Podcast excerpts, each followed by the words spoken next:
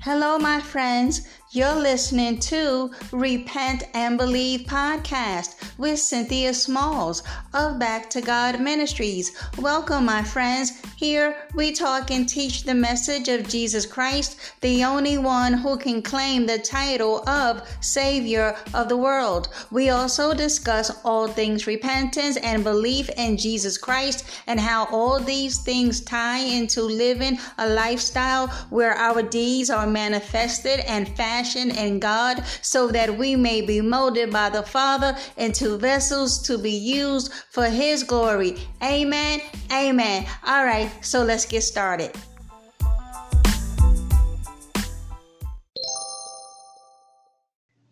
Hey everyone, before we get started, I'd like to say thank you for tuning in. And if you enjoy my podcast, please share download, leave me a message or comment. Thanks, guys. Hello, everyone. This is Cynthia Smalls with Back to God Ministries. How's everyone doing today? I pray that all is well in your lives, that you are walking by faith and not by sight. You, beloved, are to never give up on the Lord Jesus Christ. Amen. Amen. All right, brothers and sisters, let me just take this opportunity today to say thank you. Thank you so very much. I believe I don't say it enough on the podcast, but I am eternally grateful for your support.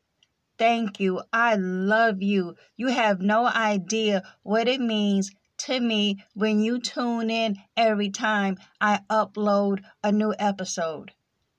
Because my mindset going into this is that if only but one person tunes in, then I know what the Lord has called me to do. It is on point, and that is to exhort the brethren to let those who are being wayward let them know they must repent, turn around, change your mind, and go the other way and go back to your first love.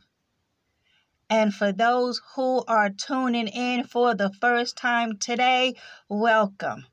Welcome to the party. Because, see, over here, nothing but the truth is being brought forth. You want to know why? There is a lot of false doctrine, a lot of misinformation. You got wolves in sheep's clothing that these babes in Christ and some seasoned Christians are still sitting up under, not realizing they are being preached another gospel another Christ, and another God. These wolves in sheep's clothing are not sticking to the Bible, not at all. They are only tickling itching ears. So, over here on Repent and Believe podcast, we stick straight to the Bible in terms of how we ought to live now that we are in Christ Jesus. It's not legalism. It's not us working for our salvation, but an honest look at how now in Christ, what our Heavenly Father commands how we ought to live as we await the coming of our Lord. And so, what we talk about over here primarily is crucifying that flesh so that you don't get caught up in the world again, so that you are not on a slippery slope going back to the broad way where you will end up in a burning hell. This is all of, this is all about exhorting one another. No one is greater than the other over here. We are all on one accord. We love Christ Jesus. And how we live our lives is to please the Father, showing gratitude for our salvation. So at times, yeah, I get a little rowdy. Yeah, I may shout and scream, but it's only to wake certain ones up. Those who are lukewarm and being religious, who wants to kick and scream about why they can't go on living as life as before and still go to heaven. So yeah, you you may hear a little yelling, a little screaming. You want to ultimately know why? Because many are waking up in a burning hell. Many are going to hell every single second. Now, I don't know if that's the correct number, but a lot. A lot are lifting their eyes in hell. So, what we do over here is to fellowship with one another, encourage one another to do good and to not go back into sin because Hebrews 10:26 gives us the warning. Number 1, no one else is coming to save us but Christ Jesus.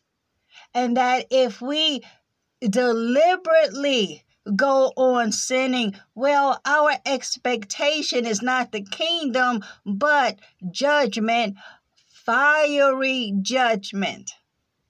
So, today, we are going to be looking at what it means to crucify the flesh because, believe it or not, Christians want the kingdom of God, but don't want to crucify that flesh and thus are disqualified. In other words, people want to share in the glory of heaven, but don't want to crucify the flesh to be worthy of the kingdom. They want, in some part, life to continue pretty much the same without the plucking out of eyes and the cutting off of hands. They fight and buck against things that we are called to put away, give up, and leave alone. Now that we are in Christ, listen. Listen to Paul over here in Ephesians chapter 4 down in verses 17 to 32. For this is the Christian's walk. This is our new way of living. Listen. So this I say and solemnly affirm together with the Lord as as in his presence that you must no longer live as the unbelieving Gentiles live in the fertility of their minds and in the foolishness and emptiness of their souls. For their moral understanding is darkened and their reasoning is clouded. They are alienated and self banished from the life of God with no share in it. This is because of the willful ignorance and spiritual blindness that is deep seated within them because of the hardness and insensitivity of their heart, and they, the ungodly, in their spiritual apathy, having become callous and unfeeling, have given themselves over as prey to unbridled sensuality, eagerly craving the practice of every kind of impurity that their desires may demand. Verse 20, oh, thank you, Holy Spirit. But you did not learn Christ in this way. If in fact you have really heard him and have been taught by him, just as truth is in Jesus, revealed in his life and personified in him, that regarding your previous way of life, you put off your old self, completely discard your former nature which is being corrupted through deceitful desires, and be continually renewed in the spirit of your mind, having a fresh, untarnished mental and spiritual attitude, and put on the new self, the regenerated and renewed nature created in God's image, godlike, in the righteousness and holiness of the truth. Oh, yes, living in a way that expresses to God your gratitude for your salvation. Mm-hmm. Therefore, rejecting all falsehood whether lying, defrauding, telling half truths, spreading rumors, any such as these. Speak truth each one with his neighbor, for we are all parts of one another, and we are all parts of the body of Christ. Be angry at sin, at immorality, at injustice, at ungodly behavior, yet do not sin. Do not let your anger cause you shame, nor allow it to last until the sun goes down, and do not give the devil an opportunity to lead you into sin by holding a grudge or nurturing anger or harboring resentment or cultivating bitterness. The thief who has become a believer must no longer steal, but instead he must work hard, making an honest living, producing that which is good with his own hands, so that he will have something to share with those in need. Do, verse 29, do not let unwholesome, foul, profane, worthless, vulgar words ever come out of your mouth but only such speech as is good for building up others according to the need and the occasion, so that it will be a blessing to those who hear you speak. And do not grieve the Holy Spirit of God, but seek to please Him by whom you were sealed and marked, branded as God's own for the day of redemption, the final deliverance from the consequences of sin. Let all bitterness and wrath and anger and clamor, perpetual animosity, resentment, strife, fault finding, and slander be put away from you along with every kind of malice, all spitefulness, verbal abuse, malevolence. Be kind and helpful to one another, tenderhearted, compassionate, understanding, forgiving one another readily and freely just as God in Christ also forgave you. Well, amen. Amen, beloved. Listen, that was a mouthful. But now in Christ, this is exactly how we ought to live. And this, yes, Holy Spirit, this is a passage of scripture that we need to keep under our belts. We must meditate on this, this right here, all of this, all of this. This is how we live now. It was so much to unpack. I'm, I'm telling you, if the Holy Spirit wills, I see at least, and I mean at least, 50 different lessons that we can pick and pull apart just on holy living alone. Oh, beloved, listen, bottom line, bottom line, beloved, those who belong to Christ Jesus have crucified the flesh with its passions and desires.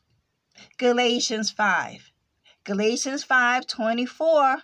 So, like I asked, what we talking about today? Well, we talking about what does it mean to crucify the flesh because in part it means walking in the spirit. It means frowning upon fleshly desires. It means taking up your cross daily. It means setting your mind on things above and disciplining that body. Oh, yeah. Oh, and that's the part many who profess Christ don't want to do all the time. Mm-mm. They don't. So, we need Ah, yes. I believe today may be cracking open the Bible day today because we need to do us a quick Bible study and have a read of Galatians chapter 5. Because again, we are called to walk by the Spirit of God. So here we go. Here we go. Because what I love so much about this because it actually deals with grace, right? About how we don't use the freedom we have in Christ to just go on sinning. Just like Paul was telling us this over there in Romans 6 as he was explaining in Romans 5 about grace. And then he opens up chapter 6 over there in Romans with a question. Do we take his grace as a license to sin? And he said, absolutely not. And that's, I believe, maybe could be one it could be number two because number one is disobedience, but number two is that why many professing Christians are still sinning is because they want to claim grace as if it is a shield, some cover up, something they can hide hide behind as they still continue to live a life that is characterized by sin, which is also crazy because John tells us clearly in First John 3 that a born again child of God do not make it a practice to go on sinning eventually sin will lose its appeal. But you, Christian, you born again follower of Christ, you got work to do. And I know many have heard, well, if we got work to do, well, then that's legalism. But see, what they keep crying about is what they don't understand. They believe repentance is something you do in order to be born again. That's not true. There is, listen, listen, there is absolutely nothing we could do in order to be justified. Even trying to keep all 613 of those laws of Moses can ever justify anyone. It's by God's grace alone. It's by God God's grace alone. So I don't know why they keep getting us confused as if we are telling folk that it's something we must do in order to be born again. What needs to be done is you got to have a change of mind. How how else are you going to receive God's free gift of salvation if there's no changing of the mind? And that's what repentance is simply is. It's a term used when you let's say in this case because we're talking about spirituality right? You were you were once in the world as a sinner. You behaved like a sinner you thought like a sinner and you acted every bit of a sinner. By God's grace he allowed you the privilege to hear the gospel of the Lord Jesus Christ. He allowed you to, to hear the greatest news ever told to a sinful mortal being that God Himself has made a way for sinners to be made right with Him when they place their faith and trust in Jesus Christ who came to this earth as a man, in the body of a man, fully God, fully man. He lived a perfect, sinless life, totally obedient to the Father. It was in the Father's plan from the foundation of the world that Christ Jesus would come as the promised long awaited Messiah to die for the sins of his people. Christ Jesus went to the cross as the innocent for the guilty. He died and he was buried. And on the third day, God, by the power of the Holy Spirit who now lives in the born again believer raised Christ Jesus from the dead. Holy God accepted what Christ did. The Bible says he is the propitiation for sins. That means his sacrifice appeased God's call for justice. His justice demanded payment for sin, and Christ Jesus paid it with his perfect, sinless life on the cross over 2,000 plus years ago. Christ Jesus, hallelujah, is alive still, sitting at the right hand of God the Father in heaven, making intercessions for the saints. And those who would place their faith, their life, their trust in the one who died and shed his blood for you, well, the Bible promise, promises you will have eternal life. The Bible tells us now that we are in Christ Jesus. We are to crucify the flesh. God has done everything that needed to be done in order for us to be saved. Christ Jesus. Christ Jesus. And so now in Christ, we need to find out how do we live now because we know just on the basic surface level, we cannot live a life of sin. We, I'm telling you, something miraculous happened to us. I can't explain it all. All I know is what the Bible has told us. We have been born again, born anew of the Spirit.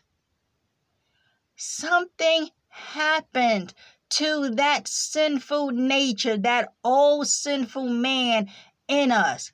He died. He was nailed right along with Christ. Now we know that's spiritual because obviously we were not there 2,000 plus years ago, physically being crucified, nailed to the cross with Christ, but symbolically and spiritually, yes, we have been. And now, just like he died, was buried, and rose again, well, we too, through baptism, now we have put off the old man and we put on the new man. And now we find out from Christ Himself and His apostles how we now live. So when you hear all of that as a sinner, something happens in your mindset because also, oh, what I left out was the Bible tells us about the consequence of those who reject Jesus Christ after all what I just said, as per the Bible. And the person says, you know what? No, I'm good. Well, there's a consequence for rejecting the only one that can save you hell's fire. Hell's fire. You are already self condemned. The Bible says in Revelation 20, verse 15, that if your name has not been found written in the Lamb's book of life, you will be thrown into the lake of fire. Revelation 14 9 talks about the smoke of your torment will rise day and night, and there will be no relief for you. So when you hear the good news and the bad news, well, that gets your mind to start thinking. And you're gonna you're gonna come up with a choice to make. And mind you, this choice you make, believe it or not, it is divinely prompted. Don't get me into predestination. Don't don't get me into man's free will. All I know, but the Bible is saying all of this was already prearranged for those who will accept and for those who will not accept. Don't ask me no questions. You go to God and you figure it out.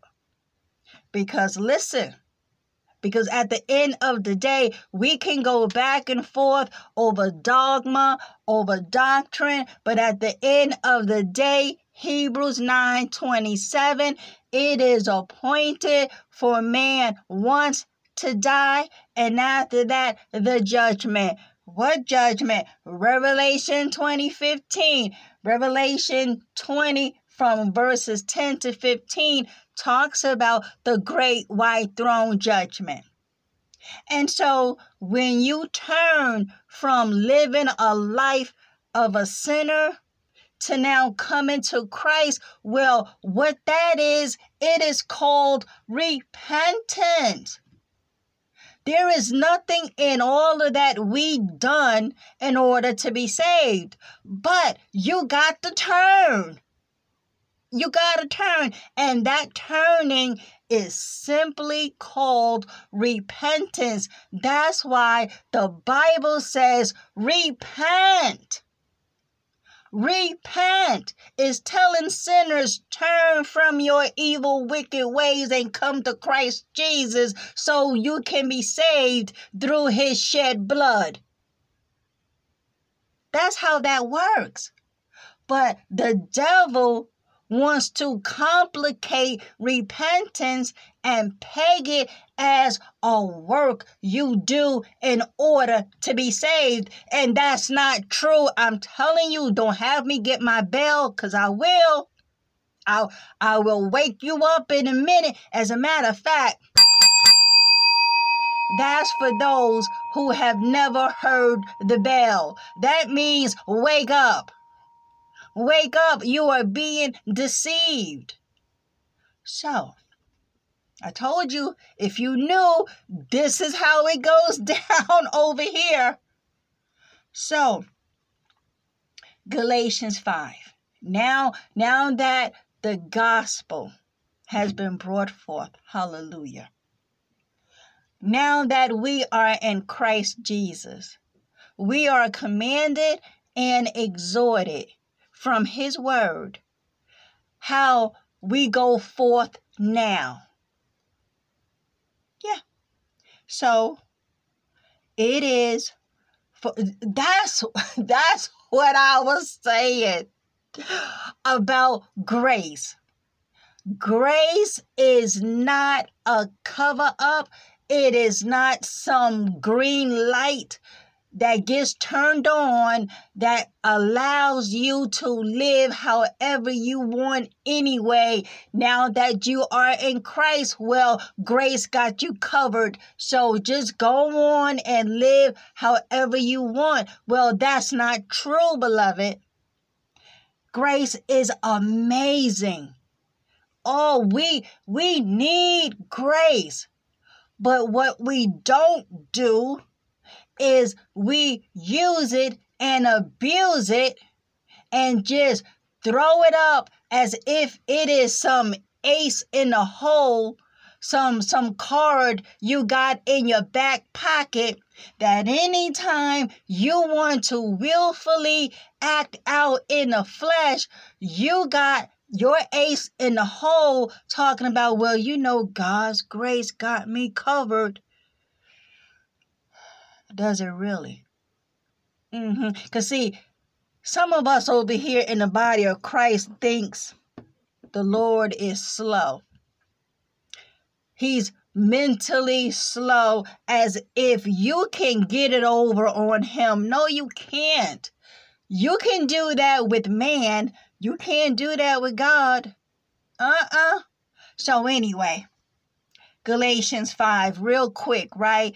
It was for this freedom that Christ set us free, completely liberating us. Therefore, keep standing firm and do not be subject again to a yoke of slavery which you once removed. Now, what yoke is he talking about? What yoke of slavery? Sin. He's telling us don't get caught up in it again because Peter over there in Second Peter 2. What is that? Verses 18, 19, and 20, thereabouts. Peter was talking about it will be worse off for you than it was before. That if you who barely escaped hell's fire, and for you to allow yourself to be tangled up and enslaved by sin all over again, you are worse off than before. And then he was saying it would be better if you had never known the way to righteousness than to have known it. To have known it he ain't talking about a false convert. He's talking about those who were truly, like, for real, for real, born again, but you got caught up. You went back to your vomit. He's saying you are worse off than before. I don't even want to know what that looks like. So, back over here to Galatians. He's telling us to keep standing firm and do not be subject again to a yoke of slavery which you once removed. Amen. And then, let me see. I want to. Yep, you know what? I'm, I'm just going to just read it through.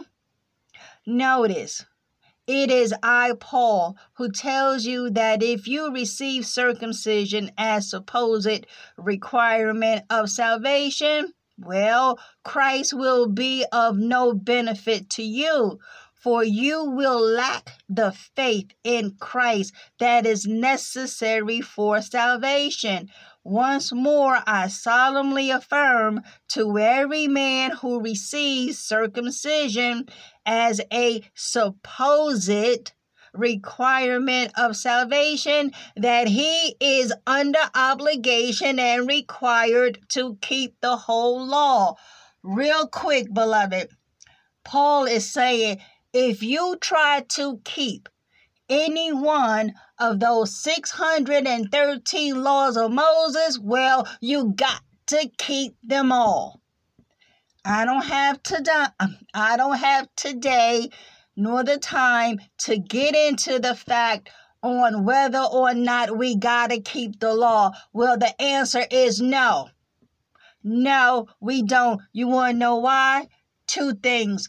Number one, Christ Jesus went to the cross. He fulfilled the law on everyone's behalf, every jot and every tittle. He didn't come to abolish it, but to fulfill it. And that is exactly what he did. But you got ungodly ones still teaching the law that you must tithe, you must Sabbath keep, you must keep the Ten Commandments. But Christ Jesus gave us his two commandments, the law of Christ. And if followed, it covers the law anyway. Number one, love God with your whole heart, soul, mind, and strength. And number two, love your neighbor as yourself. Those two commandments covers the whole law including the Ten Commandments, because he said on those two commandments hang all the law and the writings of the prophets. Amen. And number two, the law was not even given to Gentiles. Beloved, we are Gentiles. Unless you can trace on your father's side your whole lineage all the way back to Abraham. You are not a Jew. Under the law, you are not an Israelite. Don't even get me started on that on that cult that claims that black people are Israelites, we are lost tribes of Israel, and all of this foolishness. And then you got another cult another sect called Torah keepers, covenant keepers, whatever you want to call them, they stick to the first five books of the Bible called the Torah, and then yet they want to be under grace as well. They are confused and they are stumbling blocks and they are confusing you too. The law of Moses was only given to ancient Israel. And Paul is over here teaching those newly converted Jews who are now in Christ. He's teaching them, and by proxy, he's teaching us that they are no longer under the law of Moses. Because he's saying, because as we will get into more of this chapter, he he was dealing with the nonsense that was going on with the churches in Galatia. Because you had these Jews talking about, well, in order to be really saved, you must keep the law too. That just having faith alone in Christ is not sufficient.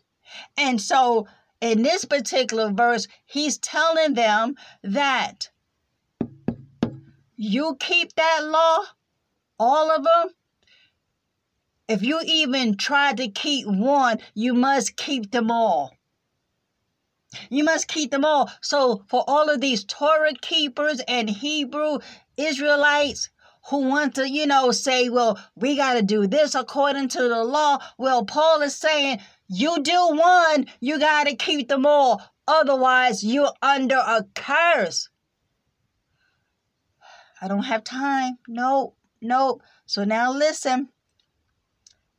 Because he was saying, under obligation and required to keep the whole law. Verse 4 You have been severed from Christ. If you seek to be justified, that is, declared free of the guilt of sin and its penalty, and placed in right standing with God through the law, you have fallen from grace. So again, he's he's honing in on the fact that you try to hang on to the law, well, you have fallen from grace. Mm-hmm. For you have lost your grasp on God's unmerited favor and blessing. For we, not relying on the law, but through the strength and power of the Holy Spirit, by faith are awaiting confidently for the hope of righteousness, the completion of our salvation. 4 verse 6 If we are in Christ Jesus, neither circumcision nor uncircumcision means anything, but only faith activated and expressed and working through love.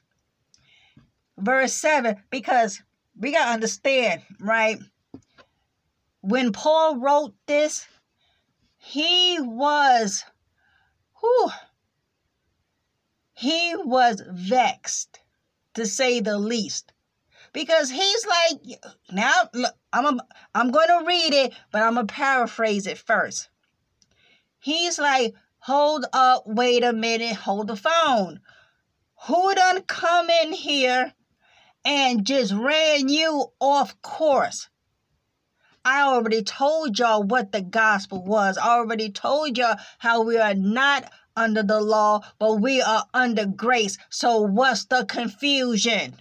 What's happening? He was like, Who bewitched you? Who who came in here and deceived you and you fell for it so easily? Oh, he he was in a way. Verse 7 He's saying to the church, You were running the race well. Who has interfered and prevented you from obeying the truth? This deceptive persuasion is not from him who called you to freedom in Christ. A little leaven a slight inclination to error or a few false teachers leavens the whole batch. It perverts the concept of faith and misleads the church. Amen. Oh, he's saying just a little drop of a lie. It corrupts the whole batch. He's saying that it perverts the con just just a little bit, just only a few false teachers, just a drop perverts the concept of faith and misleads the church. Oh, beloved, I, I see I see 10 lessons coming out of that because this is what we battle against every time we open up our mouths proclaiming the truth. Once saved, always saved is a lie. It is that leaven that came in and it is corrupting many in the body of Christ. He said, verse 10, where we at? Galatians 5. I have confidence in you in the Lord, that you will adopt no other view contrary to mine on the matter, but the one who is disturbing you, whoever he is, will have to bear the penalty. But as for me, brothers, if I am still preaching circumcision as I had done before I met Christ, and as some accuse me of doing now as necessary for salvation, why am I still being persecuted by the Jews? Huh? Paul is like, if he was preaching the law as some kept claiming he was, well, then why he's still being persecuted by the Jews who hang on to the law? If he was preaching the law, then the Jews would not be persecuting him. But for the fact that he is, then that means he's not. But some claiming that he that he is. I'm telling you, the foolishness has never stopped. So,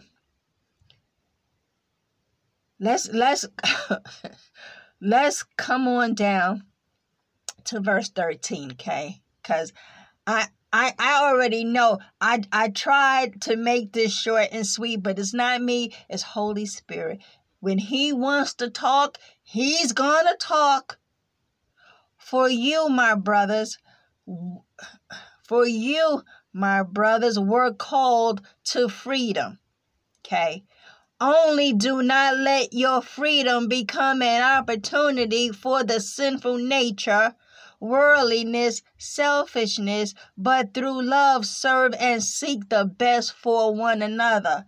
Amen. Again, he's mentioning don't take grace as a license to stay in your filth. Don't do it.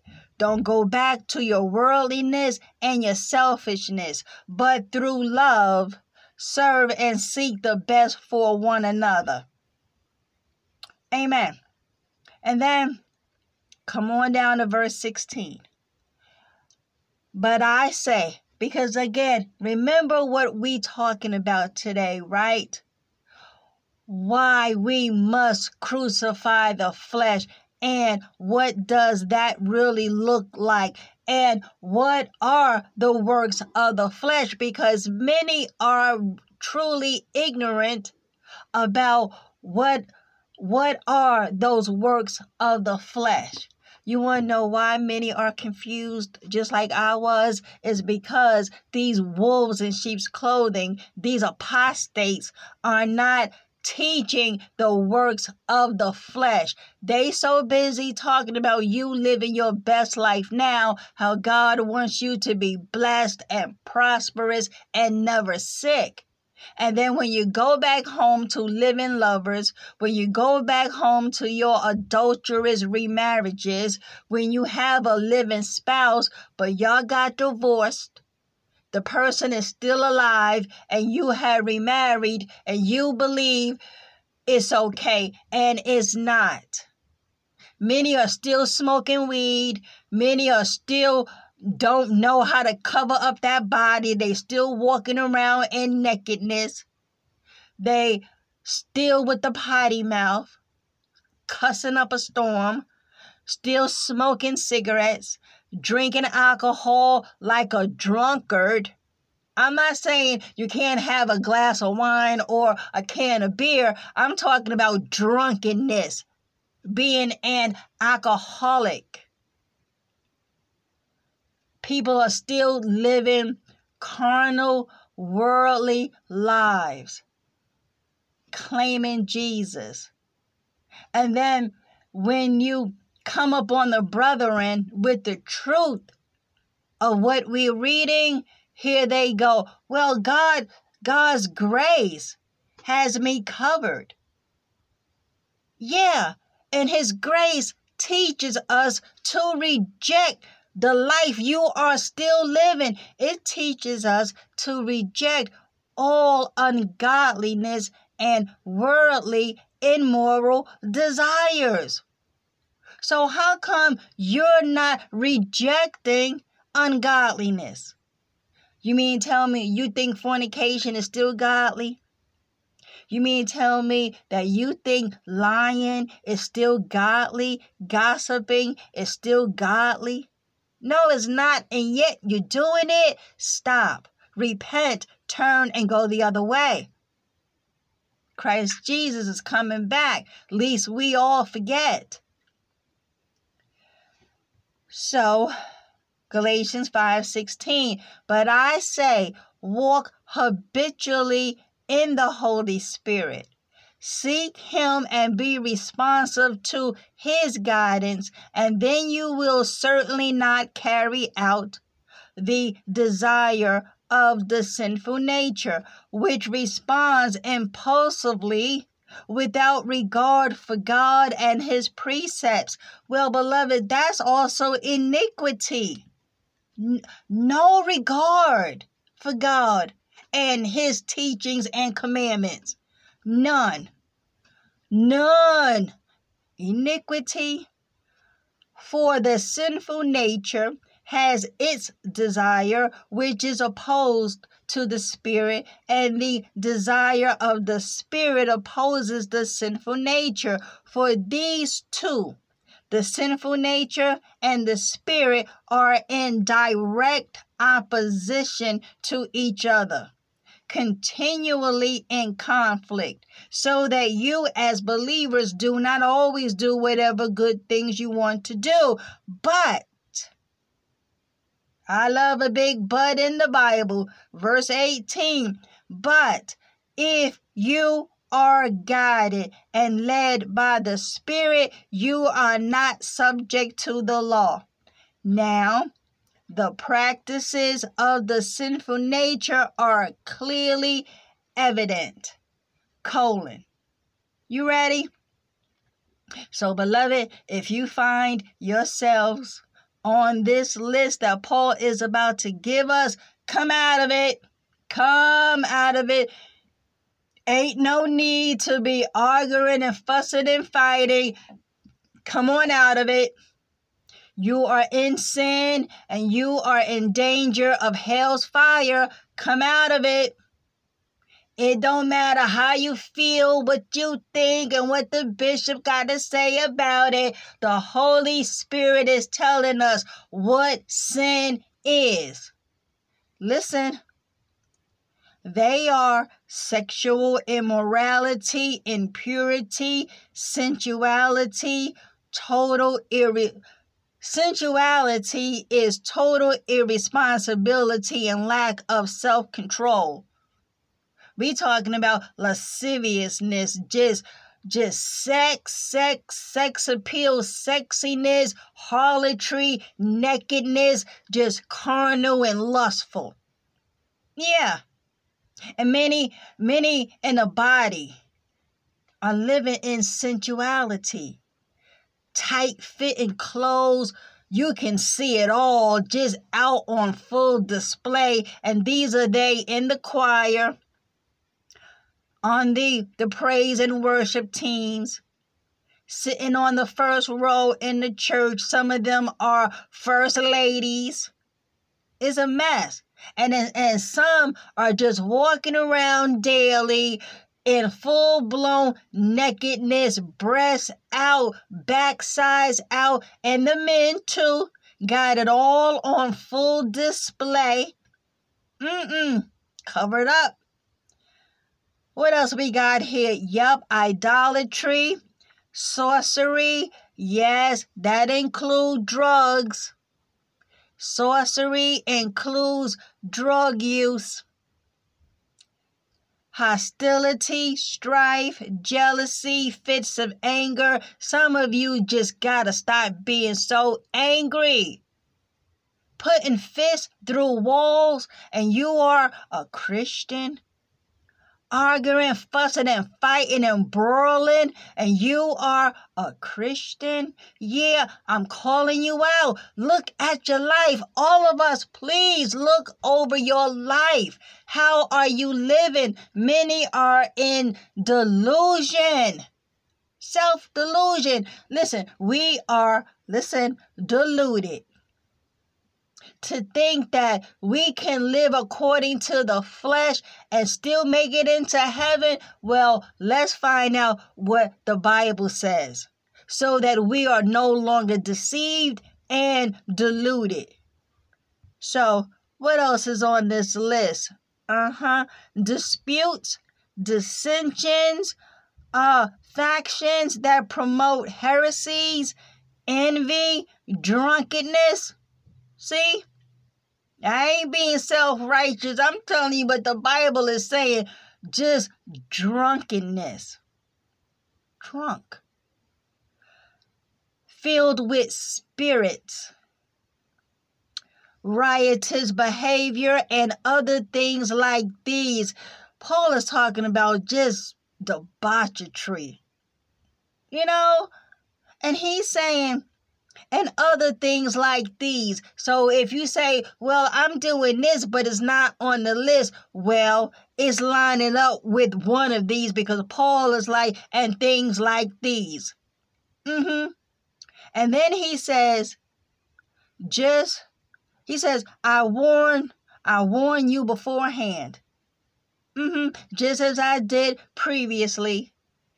He's telling us before you lose your soul and before that bodysuit drops to the ground, he's warning us beforehand, just like he warned us before, that those who practice such things will not inherit the kingdom of God. But the fruit of the Spirit, the result of His presence within us, well, this will show up instead. Love, which is what? Unselfish concern for others, joy, inner peace, patience, not the ability to wait, but how we act while waiting. Kindness, goodness, faithfulness, gentleness, self control. Against such things there is no law. And those, listen to verse 24, because Galatians 5:24 is at the heart, glory to God, of today's lesson. And those who belong to Christ Jesus have crucified the sinful nature together with its passions and appetites. Amen. Amen, right? Verse 25. If we claim, uh oh, mm-mm. If we claim to live by the Holy Spirit well, we must also walk by the Spirit with personal integrity, mm-hmm, godly character, that's right, and moral courage. Our conduct, beloved, empowered by the Holy Spirit. We must not become conceited, challenging, or provoking one another, envying one another. Amen. I love it. Oh, beloved, I love it. So, crucifying this flesh, right? Galatians 5:24. So, let me just round this all up, okay? Because the concept of crucifying the flesh comes from Paul. His words, Galatians 5:20 Galatians 5:24. Let's read it again. Those who belong to Christ Jesus have crucified the flesh with its passions and desires. So, in this verse, it's clear that crucifying the flesh is not something done to the believer, but by the believer. Those who belong to Christ have crucified the flesh. And and if you let the disobedient ones tell it, They will say, well, anything we do is is a work unto salvation. I know that's that's what you want to think. That's what you have been wrongly taught. We who are students of the word can read in black and white that the believer is the one who has to crucify the flesh. This listen, this ain't got nothing to do with how we are born again. Ain't got nothing to do with salvation. This is how we live now. We, we, we got to crucify the flesh because Jesus said those who want to follow him, guess what they got to do?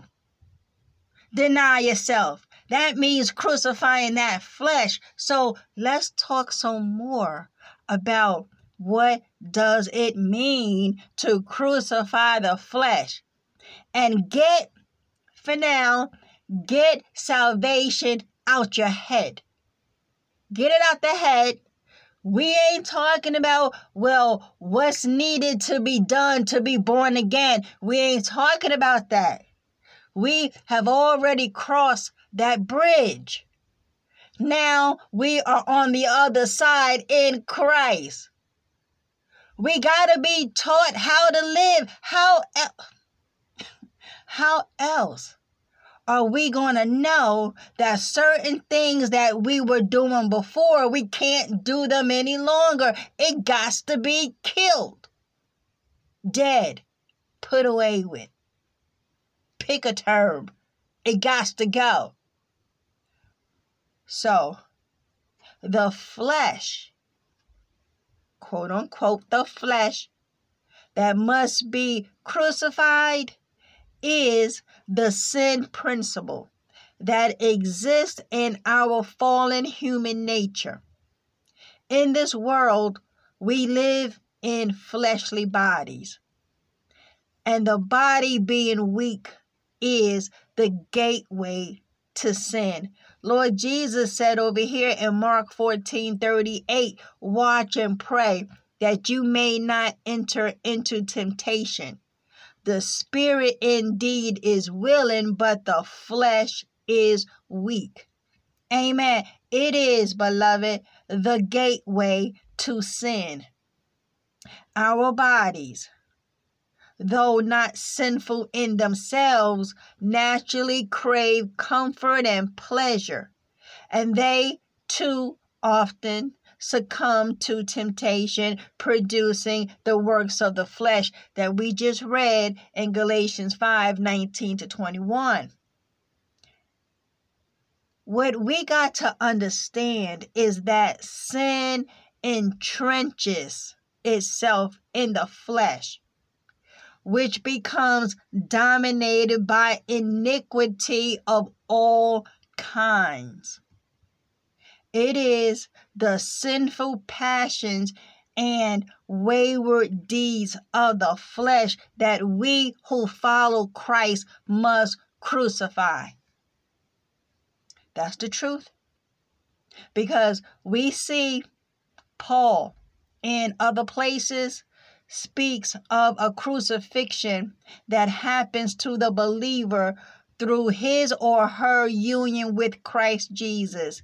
I love Galatians 2:20. I love it. It turned the lights on for me when I was playing around with my salvation. Galatians 2:20 as well as Romans chapter 6 opened me up to the biblical truth. Number 1, I ain't got no business still sinning and number 2, this flesh that that old man has been crucified, dead. Sin is no longer my master. Therefore, it has no dominance over me. So then, why am I still behaving like I'm a slave? You want to know why? Because we want to sin. Bottom line, we could blame everything and everyone, but at the end of the day, it's because we want it. to sin. We wanted to fornicate. We wanted to smoke the re- uh, to smoke the weed. We we still wanted to drink like an alcoholic. We didn't want to give up the second marriage when we have a living spouse. Those things we did is because we wanted to keep on doing it. But we got to understand the truth of the matter. Crucify, crucify, crucify the flesh. Galatians 2:20. I have been crucified with Christ. And I, I who? That old sinful man. That old sin nature. I no longer live, but Christ lives in me. Amen. Romans 6 6. We know that our old self was crucified with him in order that the body of sin, that's that flesh man, that old sinful nature, that the body of sin might be brought to nothing, so that we would no longer be enslaved to sin. Hallelujah. So, Galatians 5:24, it is the believer who has taken action. Yes, beloved, action. Crucify the flesh describes a deliberate putting to death of the old sinful nature. And that's what Christ told us to do daily.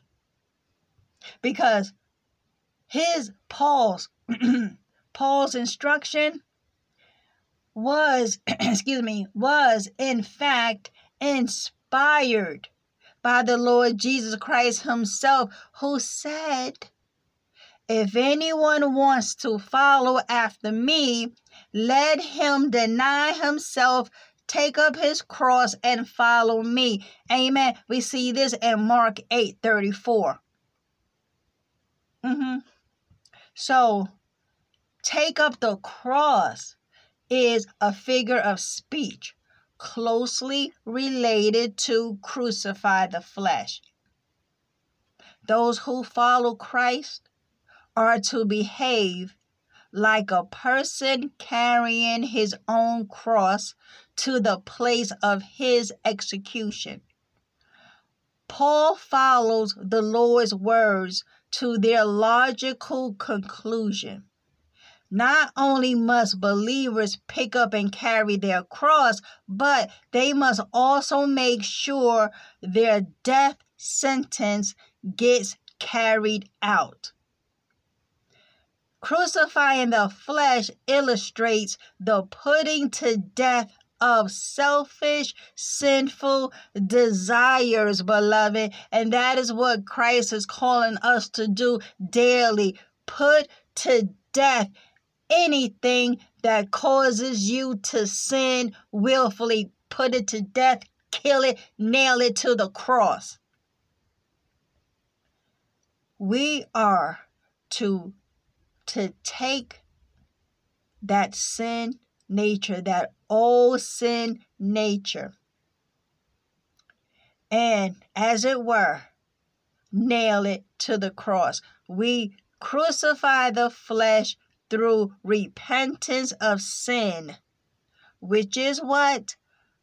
Turning our backs on the old way of life by saying no to selfish and sinful passions and by utterly renouncing the flesh. Amen. Rep- Listen, this is what repentance is all about. This has nothing to do with how we are born again, as if we had a part in it. There is nothing we can boast about. The Bible tells us that there is nothing we can boast about.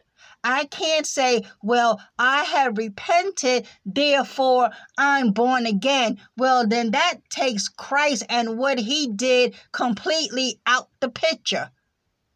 Without Christ, none of us stands a chance of spending eternity in the kingdom of God. None. None. Repentance is us turning our backs and mind on sin by saying no to selfish and sinful passions and utterly renouncing the flesh. What does my beloved Romans 6, verse 13 says?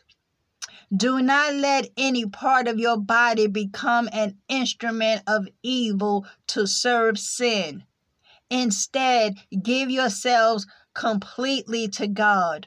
For you were dead, but now you have new life. So use your whole body as an instrument to do what is right for the glory of God. Amen. I love that. Listen, we who understands God ain't playing with that lake of fire, we love this commandment. We absolutely love this exhortation right here. Don't let any part of your body become an become an instrument of evil to serve sin. That's why the Lord was saying, if anything causes you to sin, he says, if your eye causes you to sin, pluck it out. If your hand cause you to sin, chop it off, cut it off. It is better to go through life maimed than go to hell with your whole body intact. You got to understand. In the ancient world, crucifixion was the vilest, most shameful form of death reserved for the worst of criminals. And Paul undoubtedly wanted his readers to understand that the flesh is not to be treated with respect, kindness, or even indifference. The carnal nature is so evil that it deserves nothing but the most dreadful of punishments. Crucifixion was also one of the most painful forms of execution. And Christ Jesus endured that on our behalf, lest we forget. Therefore, believers in Christ should not expect to put to death the flesh without experiencing some pain and suffering. Oh, but if you let the false church tell it, in this life in Christ, oh, you will have pleasures and treasures and money, health, houses, cars, and lands, and a new man and a new wife. Nothing about suffering, nothing about crucifixion, nothing about giving up stuff. No, none of that.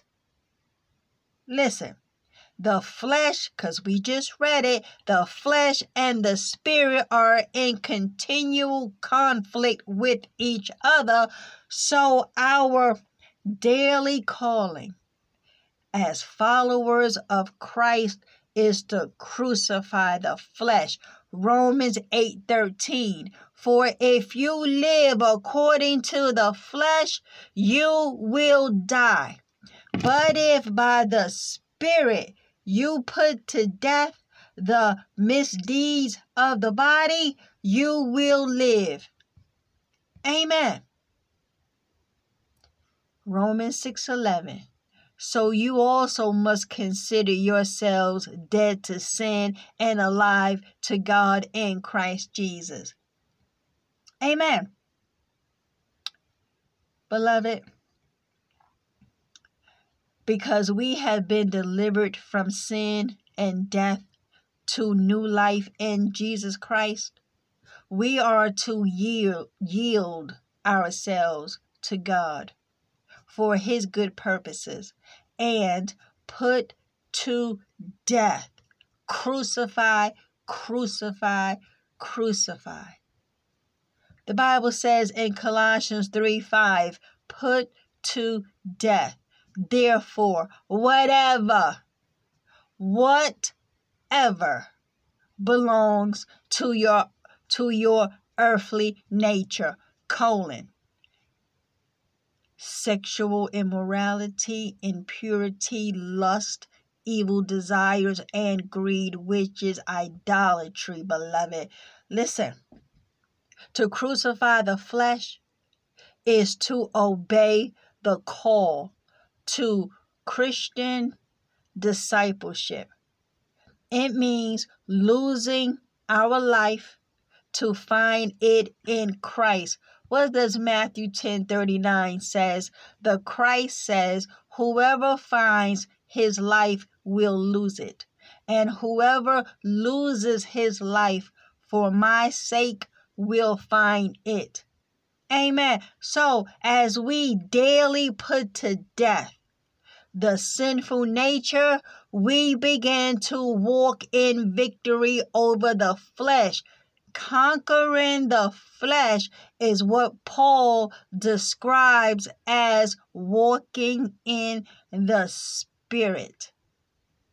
Galatians 5:16 remember so I say walk by the spirit and you will not gratify the the desires of the flesh. Amen. I was thinking of when I was reading that I was thinking of Galatians 6 verses 7 to 8. Do not be deceived. God is not mocked. For whatever one sows, that will he also reap. For the one who sows to his own flesh will from the flesh reap corruption. But the one who sows to the Spirit will from the Spirit reap eternal life. Amen.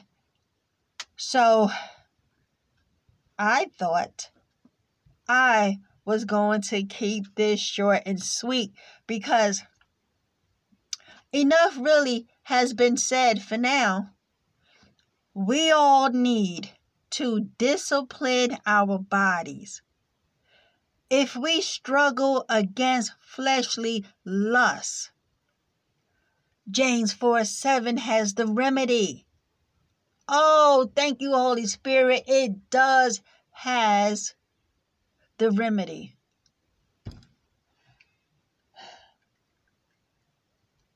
Submit yourself. Mm-hmm. Submit yourself, therefore, to God. Resist the devil, and he will flee from you. Yeah, James James 4 7 has the remedy. Beloved, as I depart from the podcast. We need to keep an eye on our spiritual diet and embrace the spiritual disciplines that will enhance our growth. Though disciplining our bodies may feel uncomfortable, it is for our good. Mm-hmm. Because no discipline seems pleasant at the time, but painful. Later on, however, it produces a harvest of righteousness and peace for those who have been trained by it. Amen. Hebrews 12 11. We must crucify the flesh if we are to live fruitful lives, producing fruit and keeping with our repentance. And thankfully, the grace of God that teaches us to say no to ungodliness is available for us. the Holy Spirit also helps us to keep God's commands. Amen.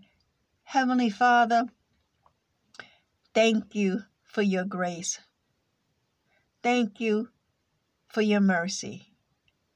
For the grace of God has appeared that offers salvation to all people. It teaches us to say no to ungodliness and worldly passions and to live self controlled, upright, and godly lives in this present age. Titus 2 11 to 12. Thank you for our salvation. Thank you for sending the Lord Jesus Christ to save us and redeem us. Thank you, Father, for rescuing us from the domain of darkness. Thank you. Thank you for restoring us back to yourself. We honor you. We worship you. We give you praise and glory. Hallowed be thy holy, righteous, good name. Father, we have in Colossians 3 a new way of living. Now that we are in Christ Jesus, we are exhorted to put on the new self. Therefore, if you have been raised with Christ to a new life, sharing in his resurrection from the dead, keep seeking the things that are above, where Christ is seated at the right hand of God. Set your mind and keep focus habitually on the things above, the heavenly things, not on things that are on the earth, which have only temporal value. For you died to this world, and your new real life is hidden with Christ in God. When Christ, who is our life, appears, then you will then you also will appear with him in glory. So put to death and deprive of power the evil longings of your earthly body with its sensual, self centered instincts, immorality, impurity, sinful passion, evil desire and greed, which is a kind of idolatry because, because it replaces your devotion to God. Because of these sinful things, the divine wrath of God is coming on the sons of disobedience, those who fail to listen and who routinely and, obstin- and obstinately disregard God's precepts. And in these sinful things you also once walked when you were habitually living in them without the knowledge of Christ. But now rid yourselves completely of all these things anger, rage, malice, slander, and obscene, abusive, filthy, vulgar language from your mouth. Do not lie to one another, for you have stripped off the old self with its evil practices and have put on the new spiritual self, who is being continually renewed in true knowledge in the image of Him who created the new self a renewal in which there is no distinction between Greek and Jew, circumcised and uncircumcised. Oh, Father, Christ is indeed in all. He is all and in all. So believers are equal in Christ without distinction so as God's own chosen people who are wholly set apart, sanctified for His purpose, and well beloved by God Himself, put on a heart of compassion, kindness, humility, gentleness, and patience, which has the power to endure whatever injustice or unpleasantness comes with good temper, bearing graciously with one another and willingly forgiving each other. If one has a cause for complaint against against another just as the Lord has forgiven you so should you forgive. Oh thank you father. I i can go on and on with this chapter bless your holy name, Father. Thank you. Through Jesus Christ and in dependence on Him, we give you thanks, Father. We give you thanks through Jesus Christ. I can't say it enough how personally I am eternally grateful for my salvation. Thank you for saving me. And I pray for the saints that we remain faithful to Lord Jesus, that we stick to Him and to Him alone, that we rely on His teachings, continue to abide in Him, and not become withered, broken off branches that will be bundled together and thrown into the fire to be burned. God forbid that for your children, Father. Thank you, Lord. Thank you. Thank you. Thank you. In Jesus' name I pray. Amen. All right, beloved. Repent and believe. Stop sinning and turn back to God. Be not deceived. Bad company will corrupt your good morals. Come to your senses as you ought to and stop sinning. Amen. 1 Corinthians 15 33 to 34. And Lord willing, until next time. I shall be speaking to you all soon. Let us praise the living God. Bye for now.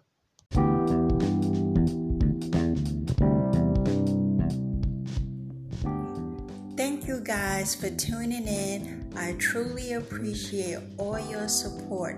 Until next time, I'll be talking to y'all soon. Bye.